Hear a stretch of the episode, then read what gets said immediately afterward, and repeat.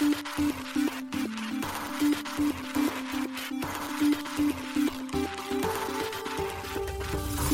しい経済ニュース。この番組では現当社のメディア新しい経済が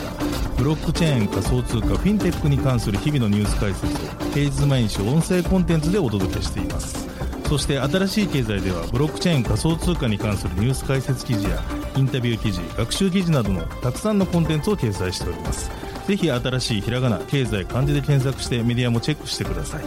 そして LINE 公式アカウントではメディアの更新情報を配信しております。LINE 公式アカウントにもぜひご登録ください。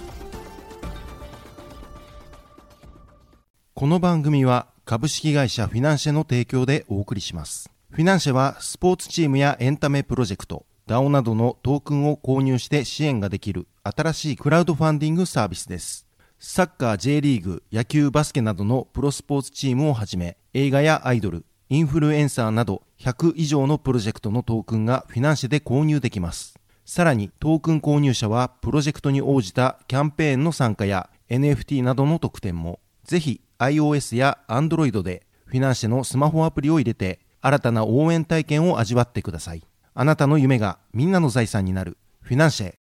幻冬舎新しい経済編集部の大津賀です。高橋です。はい本日は5月の15日月曜日です。今日のニュースいきましょう。ライザップが Workout to Earn プロダクトを来年リリースへハッシュパレット協業で。バイナンスがカナダ市場から撤退規制強化受け。パラダイムがコインベース株を買い増しコインベースの SEC 訴訟も支持。モンテネグロ裁判所がド・クオンらを保釈。約5900万円でアメリカコインベースが諮問委員会グローバルアドバイザリーカウンシル立ち上げ元議員らが名を連ねる。韓国 LG NFT 取引機能を搭載したテレビの特許出願。Replicated Security 初採用コスモスベースチェーンニュートロンローンチ。メーカー DAO 創業者ダイとメーカーのアップグレード提案。イーサリアムでビーコンチェーンのファイナリティ問題発生。パッチはリリース済み。バイナンス投資家とファンドつなげる VIP 向けサービスキャピタルコネクトローンチ。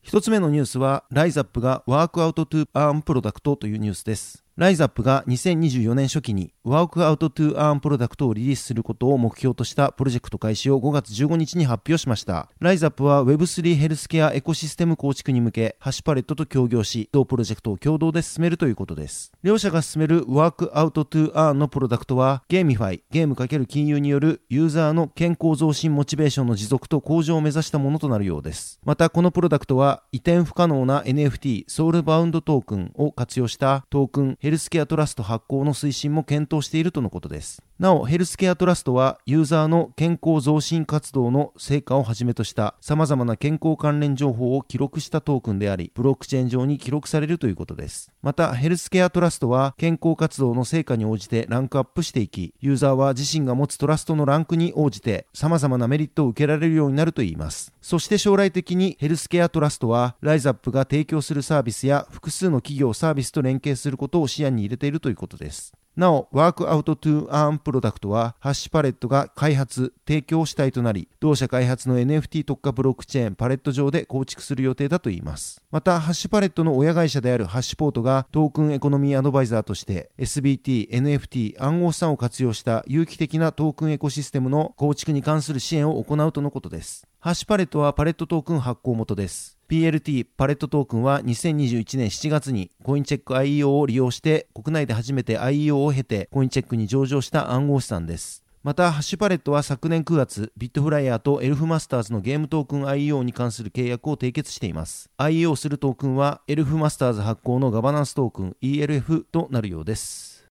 続いてのニュースは、バイナンスがカナダ市場から撤退というニュースです。大手暗号資産取引所バイナンスがカナダ市場から撤退することを5月13日、正式に発表しました。バイナンスは撤退の理由をカナダ規制当局による新たに強化された規制のガイダンスの影響としています。カナダ証券管理局 CSA は2月22日、同国で運営を行う暗号資産取引所に対して規制に関する追加のガイダンスを通知。これには暗号資産の分離保管やレバレッジ取引の提供禁止、CSA の承認なしのステーブルコイン取扱い禁止などが盛り込まれていました。バイナンスはこの新たなガイダンスについて同意できないとしつつも、当局と引き続き関わっていきたいと対話を続ける姿勢を見せています。また、カナダで幅広い暗号資産への自由なアクセスが可能になった際には、再びカナダ市場に再参入するともバイナンスは伝えています。カナダのユーザーに対しては今後アカウントの取り扱いについてメールにて通知したといいます。一部報道によると10月1日から生産のみ可能な状態に移行するということです。なお、カナダの規制強化を受け、3月には暗号資産取引所 OKX が同国市場から撤退し、4月に DEX、DYDX、暗号資産取引インフラのパクソスが続けて撤退をしています。また反対にアメリカ大手暗号資産取引所クラーケンはカナダの規制に準拠し営業する方針です。同取引所は3月、カナダで暗号資産関連サービスを展開する予定の企業に対して CSA が導入した事前登録制度 PRU をカナダのオンタリオ証券取引委員会に提出しています。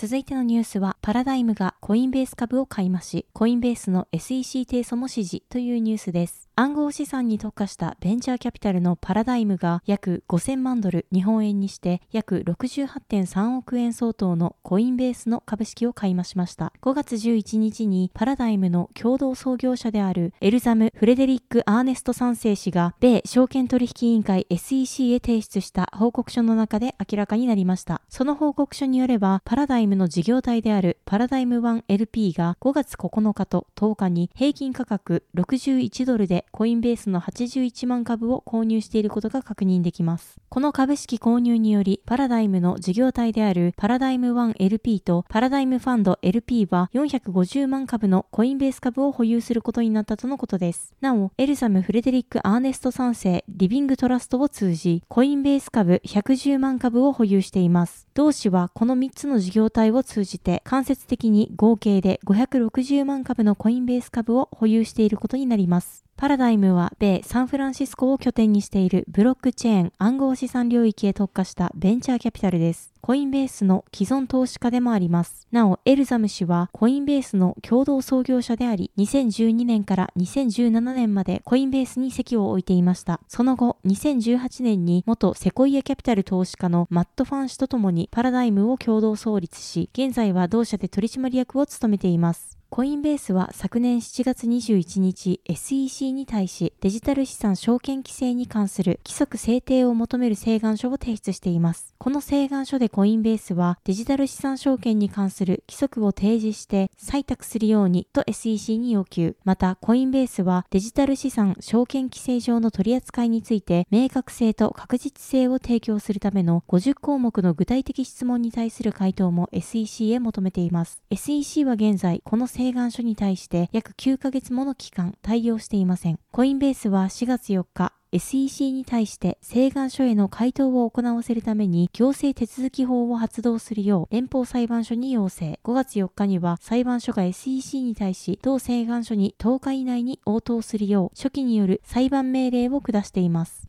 パラダイムは5月10日、公式文書として意見書を発表。その中で同社は、コインベースの SEC に対する法的行動を指示し、SEC がコインベースの請願に対する遅延に対して責任を負うことに強い関心を持っていることを明かしています。また、パラダイムは規制の不確実性について SEC に登録する明確な道筋が記されないままデジタル資産取引プラットフォームの事実上の禁止につながる可能性があると懸念しています。コインベースの規制規定の請願に対してすら応じていないことで SEC は司法審査を回避し市場参加者に対する不確実性を長引かせていると SEC の一連の対応を非難しました。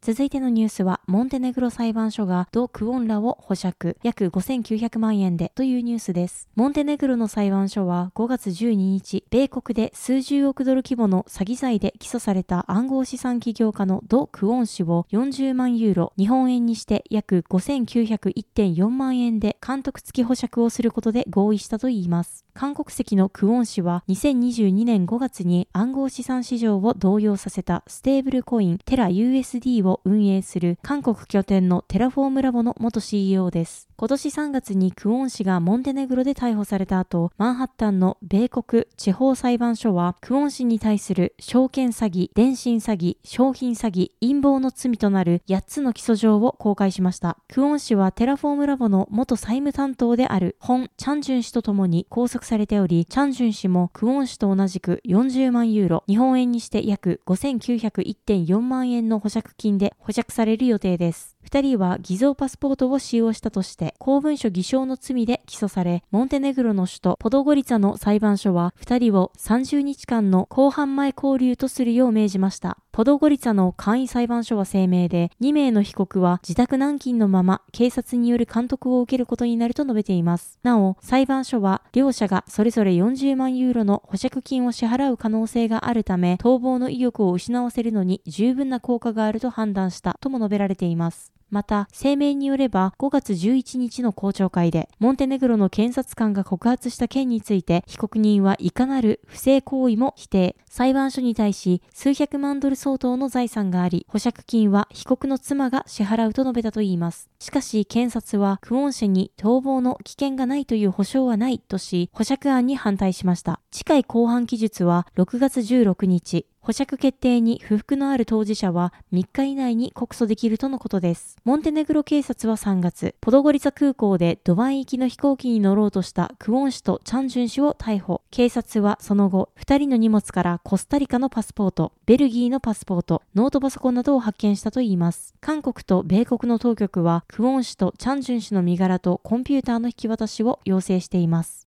続いてのニュースは、米コインベースが諮問委員会グローバルアドバイザリーカウンシル立ち上げ、元議員らが名を連ねるというニュースです。米大手暗号資産取引所コインベースが新たに諮問委員会グローバルアドバイザリーカウンシルを立ち上げました。同社が5月12日発表しました。その発表によると、グローバルアドバイザリーカウンシルでは、コインベースのリーダーシップチームに対し、暗号資産業界の複雑で進化する状況をナビゲートし、貴重な洞察力と戦略的専門知識をコインベースに提供するといいます。コインベースはアドバイザリーカウンシルの設立が当社にとって米国及び国際的にますます複雑化し進化する状況を乗り切る上で重要なステップとなると説明しています。また、アドバイザリーカウンシルの初期メンバーは、元米国上院議員のパトリック・トゥーミー氏、元下院議員のティム・ライアン氏、ハウンベンチャーズの最高戦略責任者であるクリス・レーン氏、元下院議員のショーン・パトリック・マローニー氏、インパクトリサーチポーリングの創設者であるジョン・アンザローン氏の5名で構成されるとのことです。また今後アドバイザリーカウンシルは規制の専門知識を持つ超党派のリーダーらを迎えグループとして拡大する計画とのことです。またコインベースは今後元 SEC 委員長の ジェイ・クレイトン氏、元 CIA 顧問弁護士のコートニー・エルウッド氏、スタンフォード大学フーバー研究所特別客員研究員のケビン・ハセット氏、コンサルティング会社コンパス・レクセコンのシニアマネージングディレクター兼エグゼクティブコミュニティメンバーのジョン・オーサグ氏らと共に連携していく予定だといいます。コインベースは5月2日、オフショアデリバティブ取引所のコインベースインターナショナルエクスチェンジの立ち上げを発表。具体的なサービス提供対象国は言及されていませんが、米国以外の的確な管轄地域に拠点を置く機関投資家へサービス提供を行うといいます。コインベースの CEO 兼共同創業者のブライアン・アームストロング氏は4月17日から18日に英国ロンドンで開催されたフィンテックウィークにて数年後米国で規制の明確化が見られない場合世界の他の場所への投資を検討しなければならないかもしれないとの意向を明かしていました。なおコインベースは今回の発表にて私たちがアメリカでの設立を選んだのはソリューションの一部になりたいからであり暗号資産とブロックチェーン技術の可能性をを受け入れることでアメリカが最も恩恵を受けられると信じているからだとも述べています。続いてのニュースは、韓国 LG NFT 取引機能を搭載したテレビの特許を出願というニュースです。韓国総合電機メーカーの LG エレクトロニクスが NFT の取引機能を搭載したテレビプラットフォームに関する特許を出願しています。世界知的所有権機関 WIPO により、この特許に関する資料が5月11日公開されました。なお、特許出願日は2021年11月4日となっており、資料の公開日も2023年5月11日に設定されています。特許出願された資料によると、表示ユニット及び音出力ユニットなどの出力ユニットや NFT マーケットサーバーとの接続を確立するための通信ユニット、また暗号資産ウォレットに格納されている秘密鍵に基づいて、プレビューアートワークを受信して表示するといったテレビプラットフォームで NFT 取引を可能にするために必要となる技術などが記されています。この特許を LG エレクトロニクスが取得できれば、同社提供のテレビプラットフォームを利用するユーザーは暗号資産ウォレットをテレビプラットフォームに接続して、プレビューアートワークから NFT の購入が可能になるようです。なお、LG エレクトロニクスは昨年9月にテレビで NFT NFT の閲覧や取引ができる NFT プラットフォームの LG アートラボをローンチしたことを発表しています。その際、LG アートラボのブロックチェーン基盤にヘデラハッシュグラフの分散型パブリックネットワークであるヘデラネットワークを採用していることも発表していました。続いてのニュースは、レプリケイテッドセキュリティ初採用、コスモスベースチェーンニュートロンローンチというニュースです。コスモスベースのブロックチェーンニュートロンが初のレプリケーテッドセキュリティ採用チェーンとして5月12日にメインネットローンチしました。レプリケーテッドセキュリティはコスモスネットワークの中心となるブロックチェーンコスモスハブに接続する独自のブロックチェーンが各自でバリデーターを用意することなくコスモスハブのバリデーターを利用して自身を保護できる機能です。同機能は3月に実施されたアップグレードラムダによって実装されたもので使用したいチェーンはコスモスハブのコミュニティの承認を得る必要があります。ニュートロンはコミュニティの承認を得て、レプリケーテッドセキュリティを実装した初めてのブロックチェーンとなりました。ニュートロンはブロックチェーン開発キットのコスモス SDK ベースのチェーンにおいて、スマートコントラクトを扱えるようにするモジュール、コスムワズムを採用しており、スマートコントラクトを実行するためのプラットフォームとして利用されることが期待されています。なお現在、ニュートロンは準備期間とされており、徐々に本格稼働がされていく予定です。なお、コスモスハブは5月12日に公式ツイッターで、ストライドが2つ目のレプリケーテッドセキュリティの採用するブロックチェーンとしてコミュニティに承認されたことを発表しています。続いてのニュースはメーカー DAO 創業者が DAI とメーカーのアップグレードを提案というニュースです。大手ディファイプロトコルメーカーを管理する分散型自律組織メーカー DAO において創業者のルーン・クリステンセン氏が同プロトコル発行のステーブルコイン DAI 及びメーカー DAO のガバナンストークンメーカーのアップグレード提案を5月11日に行いました。今回提案された新たなステーブルコイン及びガバナンストークンはこれまで利用されてきた DAI とメーカーをラップしたトークンになるということです。両トークンはいつでもラップを解除して元に戻すことができるといいます。また DAI とメーカーは廃止されることはなく今後も使用及び保持できるということです。提案によると現在の両トークンはコンセプトが一貫しておらず別々のブランドとして存在していることが問題であるといいます。今回のアップグレードではその問題解決を目指すのが目的だといいます。新トークンの名前などの詳細は今後公開される予定ということですなお今回の提案はメーカー DAO のエンドゲームプランを5段階に分けたうちの1段階目となっていますエンドゲームプランはメーカーの政府からの検閲耐性と個別プロジェクトの推進力強化を狙うプロジェクトの大規模な改革案です。過去にベンチャーキャピタルのアンドリーセン・ホロウィッツはエンドゲームプランについて大規模な変更の実装に対して実行が早すぎる点を指摘し慎重に評価したいと意見を表明するなど反対の声を上げています。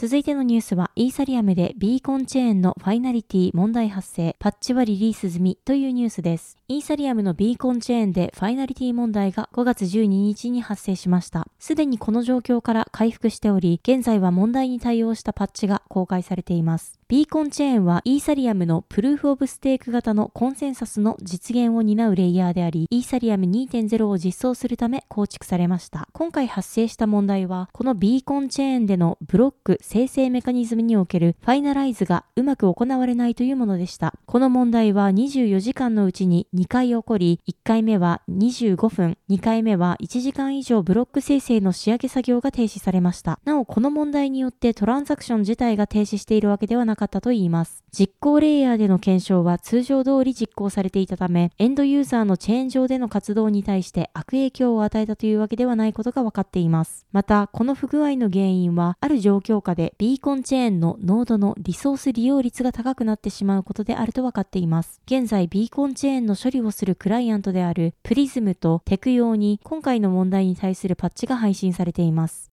続いてのニュースはバイナンスが VIP 向けサービスキャピタルコネクトローンチというニュースです。大手暗号資産取引所バイナンスが VIP クライアント向けの新たなサービスキャピタルコネクトのローンチを5月10日に発表しました。同サービスはバイナンスの VIP クライアントに対して暗号資産エコシステム内への投資機会の容易なアクセスを提供するものです。キャピタルコネクトを利用することでユーザーはベンチャーキャピタルなどのファンドとマッチングできるといいます。プラットフォームにはファンドの運用戦略や運用額、最低投資金額などの情報が掲載されているといいますが、ファンドの名称は両者のコンタクトがない間は公開されないということです。なお、キャピタルコネクトが提供されるのは、投資家とファンドどちらもバイナンスの VIP 会員、バイナンス VIP に対してのみであり、バイナンスの口座に10万ドル以上の残高を保有するなどの条件を満たす必要があります。また、ファンドとして登録するには審査を通過する必要があり、過去の実績等が必要ということです。また、キャピタルコネクトはバイナンス内で提供されており、制限されていない地域のバイナンスのアカウントを作成する必要があるということです。